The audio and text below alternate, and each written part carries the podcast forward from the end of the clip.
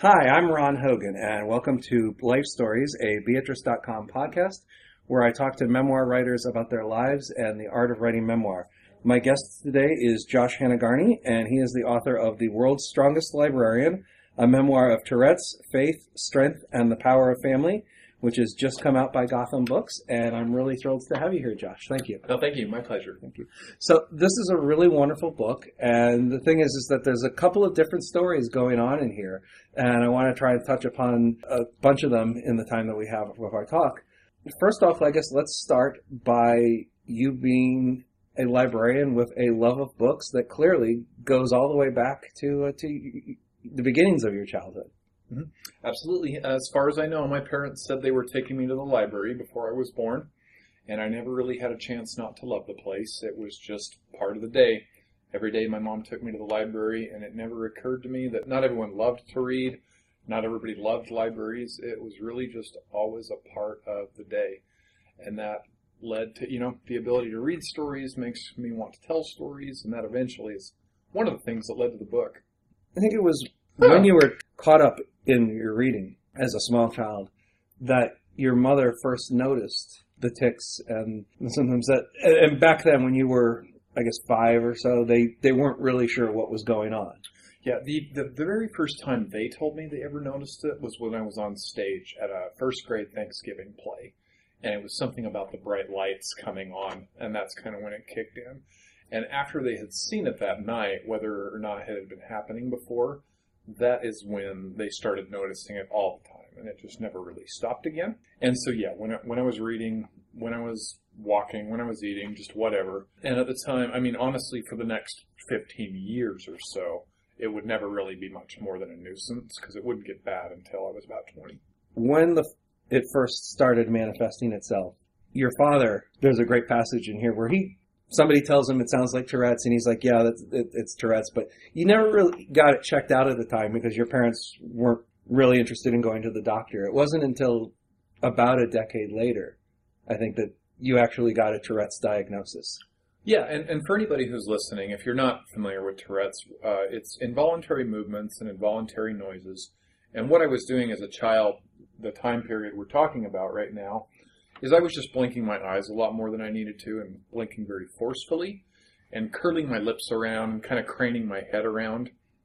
So they were just seeing me make all of these weird little movements. Uh, it wouldn't become vocal until I was in junior high, which was, oh, you know, eight, eight grades later. And then for most of high school, it wasn't that big of a deal. I think most of the people who actually liked me would have said it was kind of endearing because it wasn't something at the time that broke my body or really caused me any serious distress. It was just kind of obnoxious and tiring sometimes.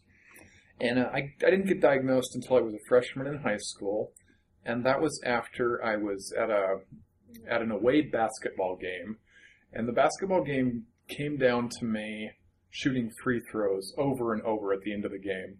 And every time I'd be on the free throw line, the entire crowd would chant, Twitch, Twitch, Twitch. And after that, we won the game, by the way. But after that, I said to my parents, I need to know what's going on. So they never really saw the point of having it be on my mind until I brought it to them. And once I brought it to them, you know, it took a matter of days before we'd gone to the neurologist and took him all of five minutes to diagnose me. And that's something that's worth emphasizing um, for people who don't necessarily know much about the condition is that there's a wide range of ways that Tourette syndrome or Tourette's manifests itself. You know, the stereotypical image, of course, is of the you know the the crazy person like swearing to himself constantly in the corner. But there is a huge range of vocal or physical or or, or motion related expressions in, in or, or, how these tics can manifest themselves. Mm-hmm. Absolutely, uh, it's a. It, it comes down to two things. It's either involuntary movements or noises or both, but that can sound and look like a lot of different things. Last year, I spoke at Gettysburg at a camp for kids with Tourette's, and it was fascinating. That was the first time I'd ever been around a big group of people with Tourette's.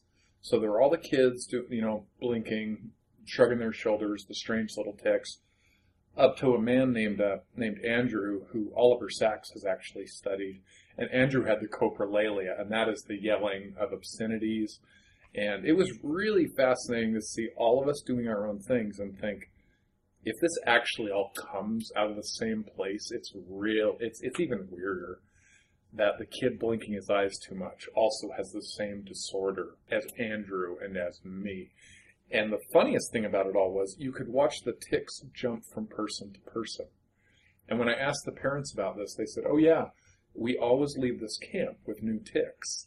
And then after a couple days, it's kind of back to business as usual, whatever that is for each person. And it happened to me too.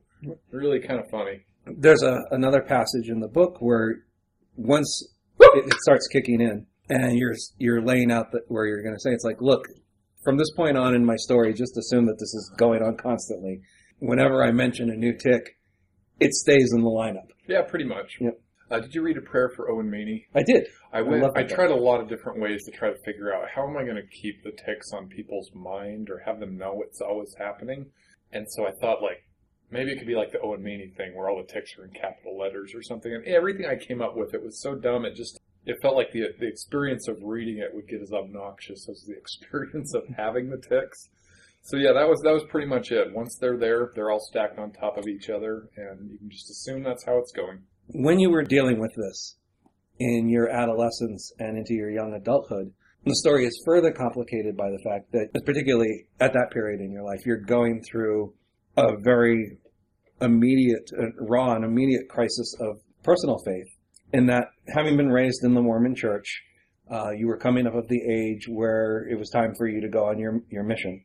hmm And with everything else that was going on in your life with the Tourette's, I mean, this raised a lot of questions for you about whether you felt that you were prepared to do this. Yeah, absolutely. And it and it didn't really go bad until I was about halfway through my mission. So for the first time, I, I actually felt like I was doing everything right and I was where I was supposed to be, and that's where everything just went as wrong as it would ever go. And it it, uh, it posed some pretty predictable questions. You know, when you're faithful, you tend to see good things as rewards. You tend to see bad things as punishments, and that was very much the way I thought at the time. And so I, I really struggled with that. And when I came home, I, I continued to struggle, and um, it just never really stopped until I was almost all the way out, which is kind of where I'm at now. But uh, pretty pretty interesting stuff. Uh, not questions that other people don't have, of course. I think these are the most important questions we can ask themselves. The prompt to start asking was a lot different in my case. I think one of the things that is striking about the world's strongest librarian is that, I mean, there's a definite subgenre of apostate Mormon memoirs, let's say. Absolutely. Mhm. This does not really fall into this. This is really a story about someone who was raised in a faith and has come to a point in his life that he is not able to hold that faith as fervently as he did when he was young. But you really still do have like a, a very profound respect for and admiration for a lot of what you grew up with in the church. Yeah, I think so. I don't think it's ever as simple as the debate between faith and reason. I, I believe in reason more than I believe in faith, I'd say at this point. But pure reason does not address the longings and the, the needs I feel like I have that I wasn't always able to explain. And I don't feel like I, it's my place to judge anything that gives somebody else peace. And as long as they'll not tell me how I should be living, I'm very much live and let live. I, I do believe that there is a, a cost that I am willing to pay for curiosity. And that was ultimately kind of what brought me here. Growing up, I felt like I, I had X amount of questions available to me, and I could be as curious and passionate as possible within these parameters. And it wasn't that I didn't ask questions about things like, like evolution, for example, because I wasn't supposed to. It just didn't occur to me to ask. And as somebody who prided themselves on being curious and being skeptical, it was kind of a rude slap to realize the fraction of questions I'm able to explore is so tiny compared to what's out there. And that's what I mean when I say uh, how I think has become a lot more important to me than what I think. Mhm. I think that's generally interesting in most people. And so that's kind of where it gets left in the book. I'm no longer willing to be in a position where I need to say I know things I don't think I actually know. Doing something because it makes you feel good can be a good reason. Actually believing in something simply because it makes you feel good it can, can be uh, a dangerous thing. Mhm. Uh, and and that's just that's just kind of where it's at. I'm no longer sure what I think it's possible to actually know.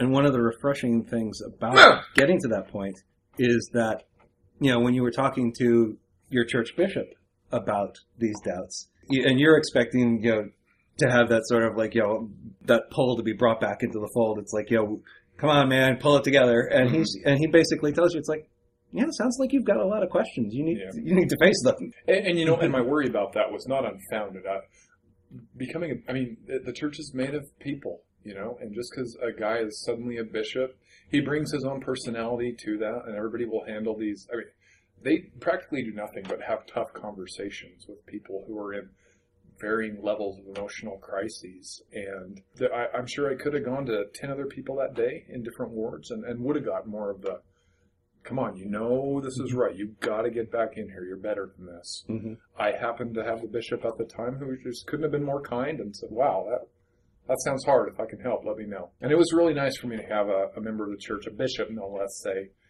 there's no magic answer. You know, it sounds like you're doing what you can do. one of the other things that happens in this book, circling back to to you willing to talk about like you know admitting what you don't know and asking the questions to figure out things. In the latter half of the book, uh, when you're trying to get Ah! the tics under control, well, uh, let's backtrack a little bit there and talk about how weightlifting and physical training, as a broader subject, how that has played into your attempts to regulate what's what's been going on in your life. Well, when I was about 20, uh, when I came home from my mission, I, I weighed about 100 pounds less than I do now. I weigh about 260 right now, and I was I was still six seven at the time. And it was because my body was convulsing so badly I couldn't keep food down, and so I started this really scary period of weight loss. And my dad took me to the gym in, in Elko, Nevada, and said, if, if nothing else, you know, we can help you put some of the weight back on, I hope. And what I realized when I went to lift, and I was just weak as a kitten, was that uh, that it was the only time I ever felt like I had total control over my body. There is a misconception that the the weights actually improved things. It generally made the tics worse. If I went and lifted, I was worse afterwards, but I would feel in control during the lifting. And my dad said at one point, if you if you're in a situation you can't control, all you can do is introduce something into it that you can control and that just happened to be the weights was what I latched onto. And when I travel and I, I speak to the groups of kids with disabilities, the ones who really seem to be thriving, they have something they're always getting better at that they want to practice. And not only that, they can measure the progress and show you. It's really hard to isolate Tourette's and experiment with different things in a vacuum. But you're either stronger today than yesterday or not. You're either smarter today than yesterday or you're not. So when I find something that helps me in any way, I, I tend to get in all the way. And, and so that has kind of progressed through through my 20s, and I'm 35 now, where the weights became more and more important to me. I started finding more and more people to learn from, and it still really takes a toll because if I work out, I tend to have worse tics. But it's just you know, there's no downside to taking care of your body in any Mhm. case.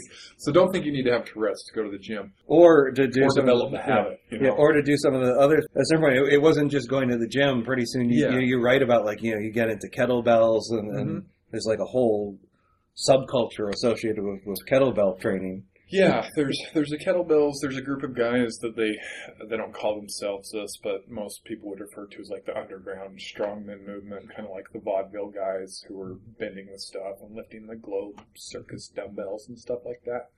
I'm currently focused on Highland Games. When people ask me how strong I am, my numbers are never going to impress anybody who's seriously strong, although I'm way stronger than most people who don't train. Um, and it's because with the tics and how physically violent they can be and how, how fast I can move, I'm always injured somehow. So I do not get these uninterrupted stretches of training chasing some number, you know, in the squat or the bench press or anything. Right. I'm always starting over at something. I'm always changing direction. So the point is always stronger today than yesterday, but yesterday's number might get smaller and smaller as opposed to bigger and bigger. Talking about injuring yourself, you you you do write about how it's like. I mean, you gave yourself a hernia with your tics at one point. Yeah, just from screaming. Mhm. And that was when I was starting to lift, and it wasn't even from the stupid lifting. It was just from screaming. That's right. This is during the, the, the period where you were screaming but you were putting Botox into your, your vocal cords. That was right after the That's right. hernia. Okay, that's right. Because I got so scared that I was going to just keep screaming and bust the incision or keep getting hernias or, or whatever. And it was almost impossible for me to be out in public at the time. So I started getting botulism injections in my vocal cords so I could be back out in public, hopefully not have to be as scared about more hernias, and, and then I could try to go to school a little bit. I don't know the whole science of it, but it paralyzed the vocal cords. So it made it so I couldn't scream, but I couldn't talk much either. I could just barely whisper a little bit. And it helped with some things. It kind of a lame workaround, but it got me through the next couple of years. And ironically, this is when you met the woman who would become your wife when you Yes. could barely talk. Yes, uh, Jeanette and I had been married for about eight months before she heard my whole speaking voice. I don't know if I'm a great listener or not, but however good I am, it's because of those two years where I just couldn't say much. I mean, um, and every five weeks or so, I'd go get the shots again, and then it would just be gone. It's also when I started to write, because I realized one of the reasons I love conversations as much as I do is that uh, it's kind of when I I learn what I think about things as you talk through ideas with people. And once I just couldn't really do that verbally, I, I wanted to write, and I needed to see it on paper. And when did the the switch come from writing on paper, as you were originally, to you doing a blog, which is how the world's strongest librarian started out? I that was in it was about four years ago, and I honestly I kept losing my training notebooks where I would write down my workouts. I'd keep a week's worth of journals, and the notebook would vanish. I just couldn't keep track of them. So the earliest version of the blog was literally just pretty much numbers of workouts, so I wouldn't lose them because they'd be on the server. And soon enough, it was hard for me to just write about the workouts. I wanted because other people in the fitness world were checking in on what I was doing, and they'd comment, and we'd talk about training. And so soon I was telling stories or talking about what I was reading, and then and then I started writing about Tourette's a little bit, and that's when it started to get a little more attention. And then after about two months of that blog that I never planned on anyone reading, Seth Godin sent me an email and just said, "Oh, you should be writing a book. I'm sending this to my agent." And so 48 hours later, that was also my agent. and when she said, "So what's the book?" I said, "What book?" Basically, because I had not conceived of any of this, and I never thought anyone would read the blog. But that's that's how the blog started. And so when your new literary agent comes to you and says, "What's the book?" How did you hit upon what the book became? Well, I told. I I mean, it took four years. Uh, I mean, I told her, well, here's kind of what's going on. Here are the intersecting threads in my life that some people seem to think are quite interesting altogether. And we threw together a proposal pretty quickly and received a modest offer that I felt okay about turning down. They just wanted a mass market paperback that was goofy stories about Tourette's. But at this point, I was I was pretty high on it all. I'm like, yeah, you know, Seth Seth wrote to me. He and so I thought the next offer will surely come immediately. Things are going so well, and then like three more years went by with nothing until it finally sold to Gotham as we uh, had retooled and retooled the book proposal. And during this whole time, certain things were changing. The Tourette's was getting better. Things were changing with church, and so I wasn't sure exactly what the story was. I'm still not entirely sure it's been told in the best possible way. You know, I just chose the way I wanted to do it and did it. But yeah, it took four years after getting that agent, you know, for, for us to finally be sitting here today talking about it. As you just said, like a lot of developments in your life during, Yeah. during that period too. Well, it Uh, was originally going to be about how I had cured myself. Because when I sold it, I was in the middle of this patch where uh, I, I, I pretty much hadn't had any tics for a year based on some experiments I was doing with this, this guy named Adam Glass, who was a strongman in the book who got me into some of the fringe stuff. And then it all came back worse than ever. I'm far worse today than I've ever been. But it originally was going to be like a kind of a methods book about, look, I cured myself, and here's maybe what you can try. I had no idea when I started that it would end with me being way worse than I'd ever been. but just the euphoria of that period hmm. when w- after training with Adam, and it, training is, I mean, it's partly the right term, but it was really just, I mean, you went up to the guy's house for a week and and he basically talked to you about what was going on and showed you a couple of things and then sent you home and said, okay, you know, work on this. Yeah, Adam is hard to describe. It's uh, I I wish he were here. Adam has told me he's autistic and and he can see if, if he has like a gift of things he can do, he can see the way people move and tell where their body hurts. And then he can generally recommend another movement that will suddenly make your body stop hurting. And this has just kind of been his fixation since this brain injury he had in Iraq. And when he was able to look at my tics, he would just see movements. And he'd say, here's how we might balance out that movement with a different movement. I, I won't pretend to understand it all, but yeah, he did give me some things to try. And that is what led to me having this year off. But it's just kind of a moving target. At that point, even though I thought I had done it, I had Tourette's for 32 or 33 years, and I had one year without it. And it was still in me. It just kind of moved around or something, and it found a way to come back out. And so what was working at the time stopped working. But what I got out of that period of relief is that when it sets in on a bad spell now, it doesn't come with this sick feeling of dread of when will this stop? Because I don't feel like I just have to wait it out anymore. I remember what it was like. And now it feels more like, what am I not seeing? What am I not asking? What am I not tracking? What else could I try? And that has been a very precious gift. Again, there are now more questions available to me than there were back at the time when I, when I thought that we have asked all the questions doctors can ask. Now there are no more questions to ask. I just got to white knuckle it. There's a passage where you're describing how our normal baseline of day to day living, of, of, how things are going on, and imagine an outburst uh, like yours. And then imagine if those outbursts were going on constantly and basically became the new norm.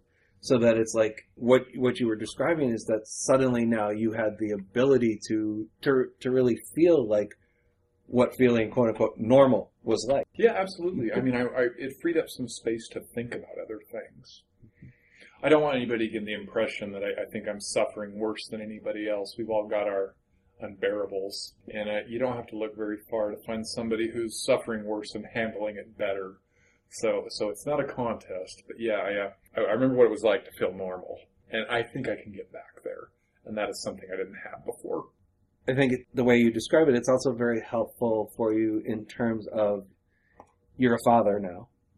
When your son became of the age where it was a concern keeping an eye out for the early signs, you didn't feel helpless, or, or you didn't feel as helpless. Not, not as much. Yeah. I mean, I, I have definitely done some legwork and paid attention and tracked a lot of things, whether or not that will actually be useful to anyone else in, including myself in the future in the same way. So yeah, my son Max, he, he had started what having what I thought were tics at about age two and a half. I'm happy to say that in the last two years or so, I don't think I've seen anything that looks like it. So it's possible he was just mimicking me.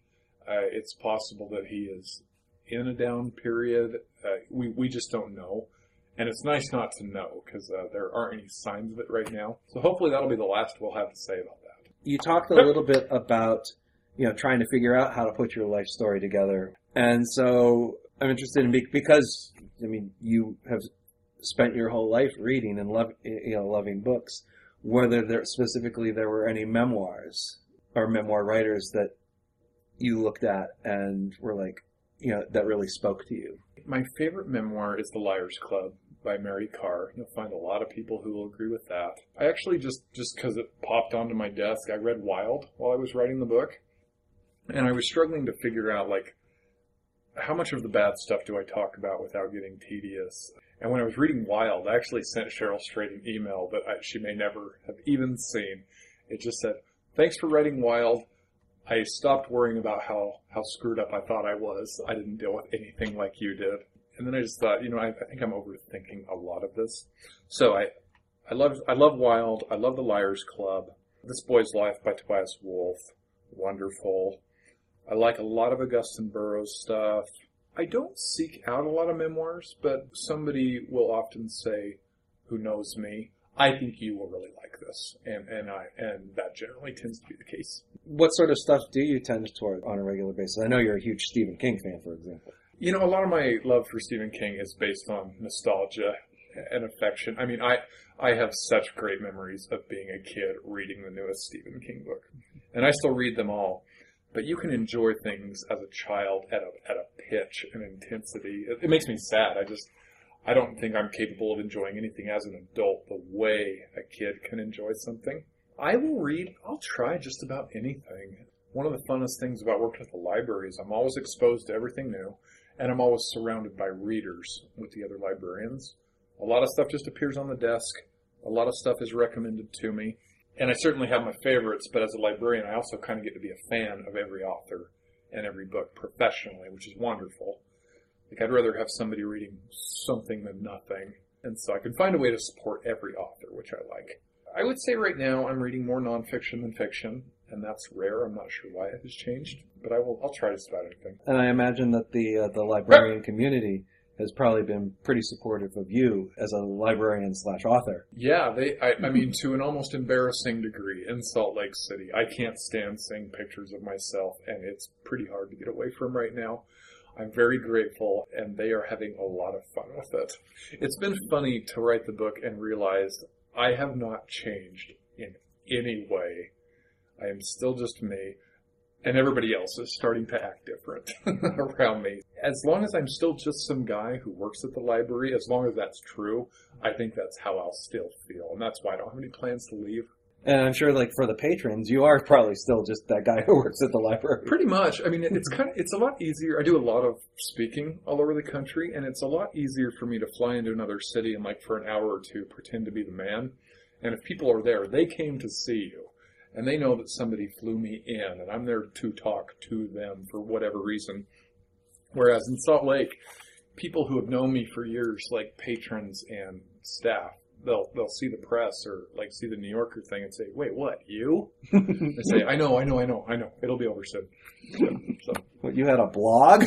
yeah, So with one book under your belt, obviously a real love Huh. for going out and finding information and, and writing about the things that you're learning. Is there a second book? I will be writing one, whether or not. I mean, no one's has promised me anything yet. I think my contract actually said we can't ta have that discussion until this one is published. I'll be writing one way or another, and, and the response has been so great that I hope, I really hope so. Great. Well, we will be keeping an eye out for whatever that might be.